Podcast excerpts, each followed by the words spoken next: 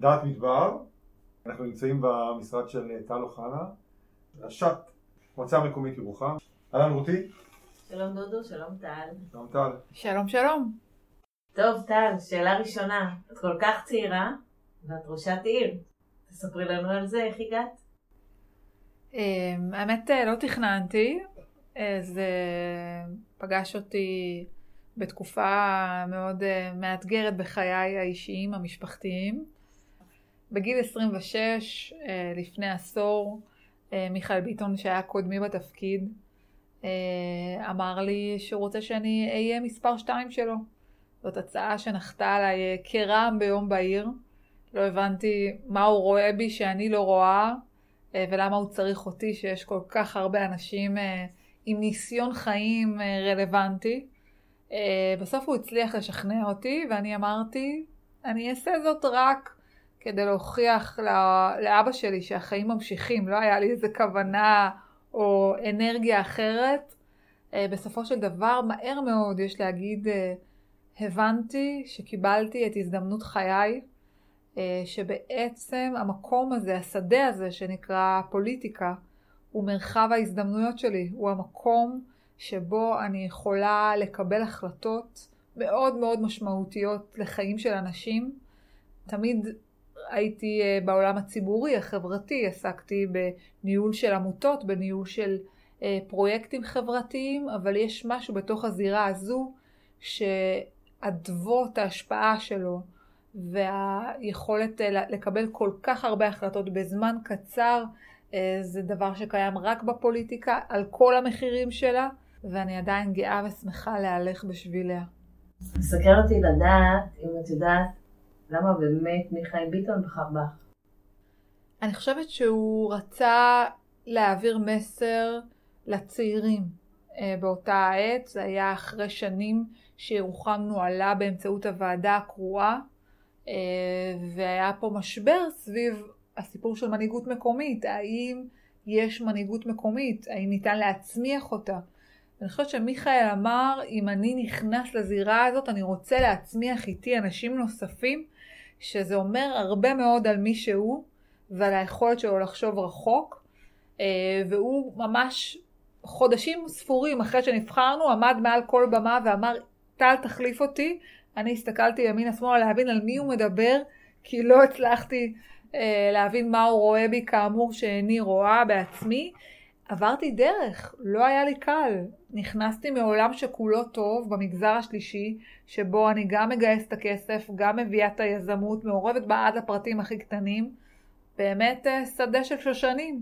נכנסת למערכת שיש בה אנשים עם חוקים ו- וכללים אה, וניסיון אה, ומנסה להבין איך אני יכולה להוסיף ערך בתוך כללי המשחק המשתנים הללו.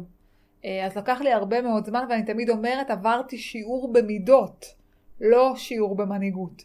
שיעור בהבנה שאני צריכה להיות מנהיגה של אנשים ולא מנהיגה של משימות. עד היום אני עובדת על זה, אני צריכה עוד להשתפר. אבל שאתה בסוף לא יכול להיות רק זה שמביא את הרעיון הכי טוב, אה, וגם את המשאבים הדרושים ליישום שלו, אלא צריך להיות כזה שמסוגל לגרום לאנשים שנמצאים בתוך השדה הזה ועדיין לא רואים את התוצאה שאתה מיטיב לראות, להיות חלק מהפתרון. אה, וזה משהו שאני כאמור עוד עובדת עליו. ירוחם היא למעשה מועצה מקומית באזור מדברי, שהיא הוקמה על ידי גלים של עלייה. קודם כל העלייה ממרוקו וגם רומניה אני חושב. רומנים היו הראשונים כאן. הראשונים. ואחרי זה גל עלייה נוסף של אה, רוסים. היו גם מהודו ופרס קודם. זה לא ידעתי. איך מחברים אנשים כאלה למדבר? האמת זה נורא פשוט, כי רוב המהגרים הגיעו ממרוקו והם הגיעו מהמדבר. אה, ומבחינתי כשאני אה, חושבת על מה המדבר בשבילי, אני אומרת, זה המקום שנולדנו בו ושאנחנו מגיעים אליו, וזה השלמה רב-דורית. אה, רוב העולים שהגיעו ממרוקו, אה, בעיקר בשנת 63, שבעצם הכפילו ושילשו את כמות האוכלוסייה באותה העת, הגיעו ממדבר הסהרה, הגיעו מהאטלס, ולכן החוויה המדברית לא הייתה זרה להם. צריך לומר שבראשיתה של ירוחם, בעצם אנשי הסוכנות היהודית, אנשי ההתיישבות, תכננו אותה ככזו שתהיה יישוב חקלאי, והם נסמכו על הידע ואותן מיומנויות שבאו איתם העולים באותן שנים. בסוף זה יתרגם רק עכשיו עם שדות הקנאביס שאנחנו מקימים כאן. זה לא קרה אה, בשנים הראשונות לעיירה, מהר מאוד הפכנו להיות עיירה תעשייתית. אה, אבל המדבר לא היה זר, אני זוכרת את הסיפורים של סבתא שלי שאומרת, אה, הבטיחו לנו ירושלים, אבל הגענו לירוחם. אבל גם היא, בסוף, למרות שהיו לה כמה שנות מעבר בקזבלנקה, כמו לרוב המשפחות, גדלה במדבר אה, בדרום מרוקו, ולכן החוויה הזאת הייתה חוויה טבעית בעבורה. רבים מהם לא התעסקו בלשאול למה מדבר, ברור שזאת הייתה חוויה של מחסור אובייקטיבי. חוויה שהיה פה הרבה מאוד חול, והם באמת בעבודה מאוד מאוד קשה, היו צריכים גם להתפרנס וגם לגדל משפחות ברוכות ילדים, כשסבתא נמצאת יחד איתם, כי אחרת לא היו מעלים אותה לארץ, בדירת שיכון של 48 מטרים אחרי שהם יצאו מהמעברה. מציאות חיים אובייקטיבית מורכבת, אבל היה בהם איזה גבורת רוח, איזה אצילות, של להגיד אנחנו בארץ הקודש, לנשק את האדמה ולעשות כל מה שהם יכולים כדי בעצם לבנות חיים. הם קיבלו החלטות לא פשוטות, הם נדרשו לשלוח את הילדים שלהם לפנימיות. לא מעשה טריוויאלי בעבור משפחות אה, בטח אה, מרקע אה, נקרא לו מסורתי, ספרדי, אבל הם עשו את זה כי הם הבינו שהם רוצים לספק לילדים שלהם, להבטיח להם תנאי חינוך טובים יותר. כל מה שאנחנו היום זה בזכות ההזדמנויות שהם העניקו לנו. אנחנו בני הדור השלישי והרביעי, פה קבורות צוותות הרבה שלי. בלעדי באמת הנחישות שלהם, ההסתפקות במועט, הרוח הזאת, לא היינו איפה שאנחנו נמצאים היום, וירוחם היא איש של הזדמנויות היום. אפשר לראות את זה כשאנחנו פעמיים בשבוע מדברים עם משפחות מארצות הברית שמתכננות עלייה לארץ, ופתאום ירוחם נראית להם עיירה קסומה בלב מדבר שיש בה הייטק ויש בה תיירות ויש בה חינוך מצוין ורובוטיקה ורחפנים, אז למה לא לבוא בעידן העבודה מרחוק? זאת הזדמנות. אבל את אומרת בעצם שאנשים שהגיעו לכאן ממרוקו, בסופו של דבר להם זה היה נראה סביבה טבעית.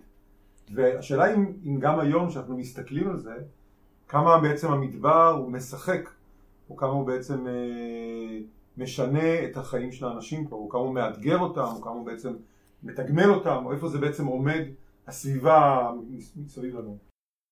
אני חושבת שהם יודעים להעריך את איכות החיים שהמדבר מעניק להם, דווקא בגלל שהמקום אה, לא צפוף, ראינו את זה בקורונה, כשניסו להסביר למה המספרים אצלנו יחסית נמוכים, אז היו ששייכו את זה לכמות הצפיפות אה, וגם אה, לטמפרטורה, מה שבסוף לא הוכח כנכון. אני חושבת שהמדבר עדיין לא מהווה ערך לרבים מהם. מי שעוסק בתיירות מבין את ערכו, מי שגר על קו הנוף יודע אה, לייחס לו איכות חיים, אה, אבל הרוב הגדול עדיין לא מבין אה, בעיניי את כמה סוד טמון וכמה קסם יש במדבר הזה. אני חושבת שכשהגעתי לבית הקשישים, ככה בכמה פעמים שונות, אז הם אמרו, אנחנו כל כך אוהבים את המקום הזה, אנחנו לא נעזוב אותו, גם כשהיו לנו הזדמנויות לא עשינו את זה. הם בעיקר דיברו על המרקם האנושי המיוחד שנוצר כאן, אבל בסוף יש קשר בין הטבע והסביבה והאנשים. הדבר מזין זה את זה גם אם אנחנו לא יודעים להבין ולדבר את זה. יש פה איזה רוגע, יש פה איזושהי שלווה, יש פה איזו תמימות אה, שמאפיינת את ירוחם, אה, ובעיניי אה, זה קשור גם להשפעה המדברית שלה. עכשיו אנחנו מנסים למקסם את הערכים שלו בדמות החקלאות והתיירות שאנחנו אה, מנסים אה, לפתח עוד ועוד, וגם צריך לומר, כשאנחנו מנסים להביא לפה עוד ועוד תושבים, אז הנכס הכי גדול שאנחנו סוחרים בו הוא באמת על לגור בלב הטבע. ואם ננסה להסתכל על זה מנקודת המבט שלך בתור מישהו שמנהלת מערכת מוניציפלית, אז איך את מסתכלת על, התווך הזה שאנחנו חיים בו? מה בעצם הממשק הזה בין אדם למדבר, מנקודת המבט שלך, עושה? אני חושבת שכל אחד בוחר את המקומות אה, שהוא רוצה להדהד את החוויה המדברית שלו. אני מרגישה באופן אישי שזה מרחב ההזדמנויות שלי. זאת אומרת, אני אדם שכל מה שהוא יודע לעשות בעולם זה יזמות. והמקום הזה מעניק לי את כר הצמיחה הכי משמעותי לעשות את זה. באותו אופן היה אומר לך חקלאי או חוקר עקרבים או תיירן או אדם ש... שהוא גיאולוג אה, במרחבי הפוספטים. אה, כל אחד מהחיבור שהוא מוצא, אי אפשר להפריד את התרבות המקומית, את חוכמת המקום מהמיקום הפיזי שלנו. אנחנו כאמור אולי פחות יודעים לדבר את זה או לתקשר את זה, אבל ברור שהדברים מזינים זה את זה. אני רוצה קצת לשאול על ירוחם בעתיד. ירוחם מתרחבת, אה, יש שכונות חדשות מאוד אה, תופסות מרחב, והאם זה באמת זאת הכוונה של ככה להשתלט על המרחב הזה והגבול האחד של המכתש קיים, אבל מה, מה קורה הלאה? והאם חשבת על זה שצריך גם לשמר את המדבר? מאוד. אה, גם כשאנחנו רוצים לבנות בית מלון, מה שנקרא בפאתי המכתש, אנחנו מדברים על מרחק די גדול ממנו, יש ערכי טבע שאנחנו לא נפגע בהם בשום דרך. אה, אבל מצד שני, בתקופה שבה אנחנו נפטרים מהתעשייה שהיוותה פה את עיקר מקור הפרנסה בעשורים האחרונים, ומפתחים שדות כלכליים חדשים, אנחנו בעצם מבינים שהמדבר הוא חלק מהנכסים שאנחנו צריכים להשתמש בהם בדרך לכך. Uh, הרבה מאוד מהתעשיות היו תעשיות אגריגטים שלקחו את חומרי המדבר והפיקו מהם זכוכית ואבן וכולי, ומינרלים, uh, אבל בעידן שבהן הן נעלמות זו אחר זו, אנחנו צריכים למצוא חלופות, והחלופות uh, מדברות על תיירות ומכוני מחקר וחקלאות שנשענת על, על הטמפרטורה והשדות והמרחבים שהמדבר נותן. אה, אז, אז אנחנו לגמרי צריכים לייצר את, את מקום האיזון אה, בין אה, הרצון לשמור על המדבר כמדבר לבין הערכים שהוא יכול לגרום, שהוא יכול לייצר בדרך לעלייה דמוגרפית וקהילות חיים בתוכו. אז באמת מה הולך להיות בעיניים שלך? במובן של, של הפיתוח הכלכלי אנחנו בעצם שמנו חמישה קלאסטרים האחד מהם הוא הסיפור של, אה, של ביוטק, אה, שלוקח גם את הסיפור של חיסונים וגם את הנושא של הקנאביס הרפואי בכל שרשרת הערך מחקלאות דרך טכנולוגיה ועד תעשייה, הסיפור של רחפנים ולוויינים, הנושא של תעשיות ביטחוניות שמגיעות סביבנו, הנושא של תיירות שהולך ומתפתח פה, ספירולינה, מפעל חדש שהולך לקום אה, ומייצר תחליפי בשר ותחליפי חלב מאצות. אנחנו בעצם עוברים אה, לצד אה, שימושי הטכנולוגיה המתקדמים גם למקומות של מיטק ואגרוטק וביוטק שהם השדות הכלכליים החדשים שבהם אנחנו מתפתחים. השאיפה היא להגיע ל-20 אלף תושבים, זה, זה היעד, אנחנו מקווים להגיע לשם תוך פחות מעשור. מה לגבי החינוך? אז ירוחם אה, באמת אה, התברכה במערכת חינוך אה, יוצא דופן שהיא תוצר של עשרות שנים של השקעה. אנחנו רואים הצלחות מאוד גדולות בתיכון הממלכתי שלנו, עם מספר הולך וגדל של תלמידים שניגשים לחמש יחידות מתמטיקה ואנגלית ופיזיקה. לדעתי האחוז הגבוה ביותר של בנות שניגשות לפיזיקה חמש יחידות קורה בירוחם. לצד זה הקמנו מגמה למכטרוניקה.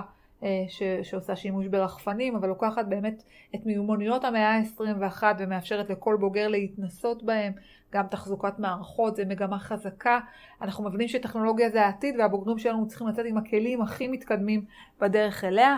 אה, יש לנו פה ישיבה תיכונית בלבב שלם ומדרשייה לבנות, כל אחד מהם מביא אה, למעלה מ-50% מתלמידיו מן החוץ, תלמידים שנוסעים שעה לכל כיוון רק כדי להגיד עד כמה המוצר החינוכי שלהם הוא ברמה גבוהה. לצד זאת יש לנו בעצם אה, בתי ספר אה, יסודיים, בית ספר עם 710 תלמידים ובית ספר שנמצא בגדילה עם מסלול חינוך מונטסורי שהשנה אה, עשה את צעדיו הראשונים. מערכת החינוך בירוחם מציעה עושר מאוד מאוד גדול בעולמות של, של העשרה, חינוך בלתי פורמלי, טכנולוגיה, שותפות הורים בכל מיני מיזמים, אה, ובעיקר את המורים הכי טובים שיש, אה, שבעיניי זה מפתח ראשון להצלחה. יש הרבה דיבורים היום על העניין של המריחוק והפריפריה ושאין אפשרות, אה, אז ככה מתארת את זה כמשהו, לעבור לכאן ללמוד יהיה הכי טוב. איך את מצליחה? אנחנו פשוט אה, נשענים על תוצאות בשטח. זאת אומרת, אנחנו לא עסוקים בלעשות אה, תקשור שאין לו אחיזה במציאות. אנחנו רואים את הנתונים בשטח כבר עשרות שנים שמערכת החינוך נמצאת פה בצמיחה. אה, בשנים האחרונות זה קורה במספרים הרבה יותר גדולים בזכות אותם אה, תיכונים דתיים שמושכים אליהם אה, מן החוץ. גם כשאנחנו מגייסים תושבים מחו"ל, מארצות הברית או מדרום אפריקה בקרוב, אנחנו משווקים את מערכת החינוך כנכס ראשון, לפני הנדל"ן, לפני התעסוקה, ואני גאה לומר לך שזה באמת מוכיח את עצמו. אני שאלתי על החינוך, אגב, כי ניסיתי לחשוב איך את גדלת. מה היה פה, ומה היה חסר לך, ואם זה, זה הוביל אותך לחשוב ש, שאת זאת שצריכה לעשות את השינוי. דיברת על יזמות. אז מה עשית, או איך התגלגלת באמת אה, להיות יזמית?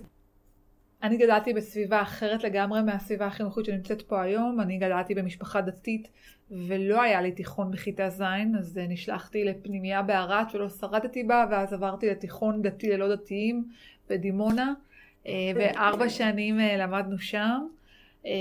ואז עשיתי מרד נעורים ראשון ואמרתי להורים שלי שאני חייבת לחזור וללמוד בירוחם בתיכון הממלכתי. הם ניסו בכל דרך להסביר לי שזה לא יקרה ואני פשוט הלכתי לרשום את עצמי לבית הספר, אה, נקשתי על דלתו של המנהל, הוא שאל אותי במה אפשר לעזור, אמרתי שבאתי להירשם, איפה ההורים, אמרתי לו הם יגיעו, עד היום אה, מחכה להם. אה, זו היו שנתיים שבמידה רבה עיצבו את זהות המקום שלי. היום אני יודעת להגיד את זה בוודאות. לא, לא למדתי בהם יותר מדי, הגעתי איתו להסכם שאני מקבלת 100 בכל המגנים, ואני כל היום בחדר של המורה לחינוך חברתי, היא הייתה המבוגרת המשמעותית שלי באותן שנים. אז עסקתי בארגון של טיולים והתנדבויות ואירוח של ביקורים וכל מיני יוזמות כאלה ואחרות. הייתי יושבת ראש מועצת הנוער, יושבת ראש מועצת תלמידים בתיכון בדימונה. והשנים הללו פשוט העניקו לי את ההזדמנות לפתח את הקשר וההבנה שאני רוצה להוסיף ערך לקהילה שבה נולדתי וגדלתי. את כישורי היזמות בהרבה מאוד מובנים פיתחתי בתוך העסק המשפחתי. בכיתה ד' השתלבתי בסופר המקומי, אה, הייתי באה לאסוף את הכסף, לסדר את המדפים, בכיתה ו' קודמתי לחברת האוטובוסים, הפכתי להיות אה, סדרנית, אה, ובעצם אהבתי מאוד את החיים בתוך עולם המבוגרים. ואני זוכרת איזה רגע אחד שאני מנהלת משא ומתן עם שמוליק שהיה איש התקשורת של מוטורולה באותן שנים, זו הייתה אחת מההוצאות התפעוליות הגדולות של החברה, 96, 97, 98, ואני מנהלת איתו משא ומתן אה, על תעריפים ועל מכשירים שצריך להוריד וכולי, ואני רואה את אבא שלי חוזר אה, מהעבודה, הוא גם היה נהג, אה, חוץ מזה שהוא היה מנכ"ל החברה, והוא מסתכל עליי, כאילו ב- לא מבין מה הסיטואציה שקורית בתוך החדר, אבל לא נכנס להפריע. והעמידה שלו מחוץ לחדר, בזה שהוא בעצם מבין שהוא נותן לי את כל המרחב לנהל את הדיאלוג הזה, אה, אני חושבת בהרבה מאוד מובנים נטעה בי את הביטחון שאני מסוגלת לשחק במגרש של הגדולים ושהמבוגרים סומכים עליי שאני אעשה זאת. אה, לימים הדבר הזה יתרגם בסוף מה יזם צריך, הוא צריך איזה, איזה ביטחון להתהלך איתו בעולם בידיעה שהרעיונות שלו יכולים להתרגם למציאות גם אם הם, רוב האנשים סביבו לא רואים אותם והוא רואה אז הוא רץ את כל הדרך לא רואה מכשולים עד שהוא מגשים אז הדבר הזה ניטע אצלי בגיל מאוד מאוד צעיר אה, כמובן שאתה גדל בבית שאבא הוא יזם, אז אתה מפנים את הדבר הזה יחסית יותר מאחרים. הדבר הזה הוא, הוא משהו שאני מנסה להביא לתוך מערכת החינוך. אני אומרת, בעולם תעסוקה משתנה כשאחוזים בודדים יהיו שכירים, כולם יצטרכו להיות עצמאיים וכאלה שמייצרים ערך משמעותי.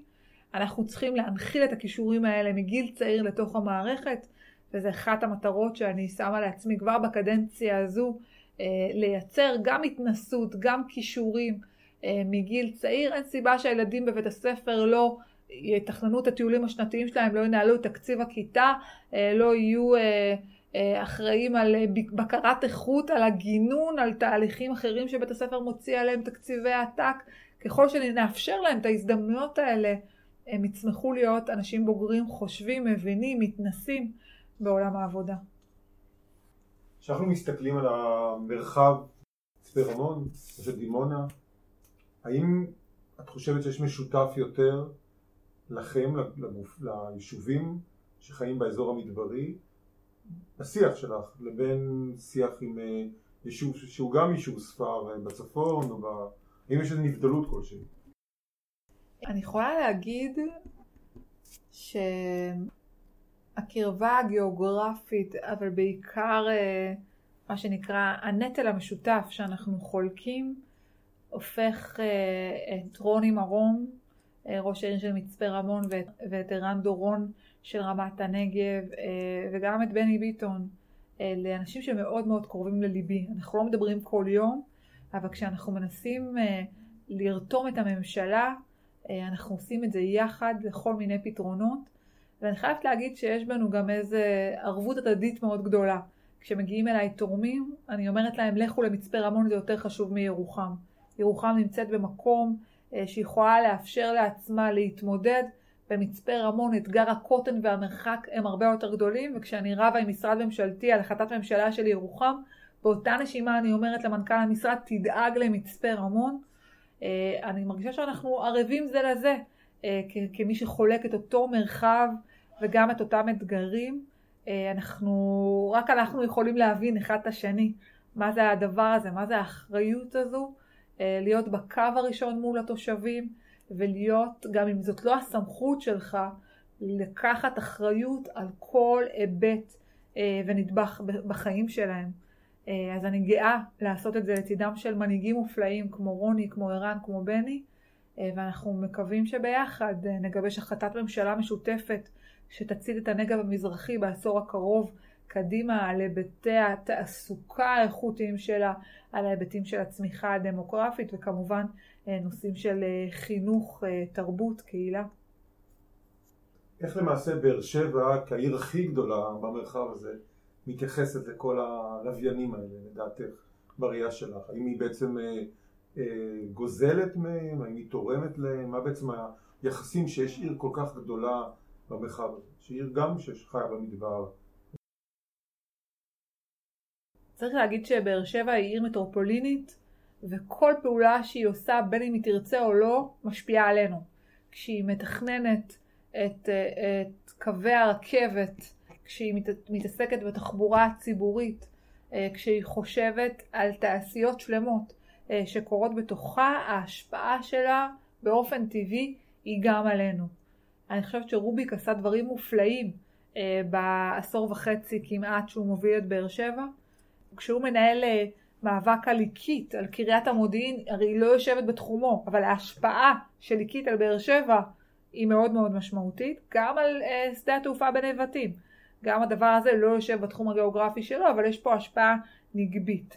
Uh, אז יש דברים שאנחנו משתפים פעולה יותר, יש דברים שהוא מוביל לבד, אבל כל דבר שהוא עושה יש לו השפעה ישירה על מה שקורה בנגב המזרחי והמערבי.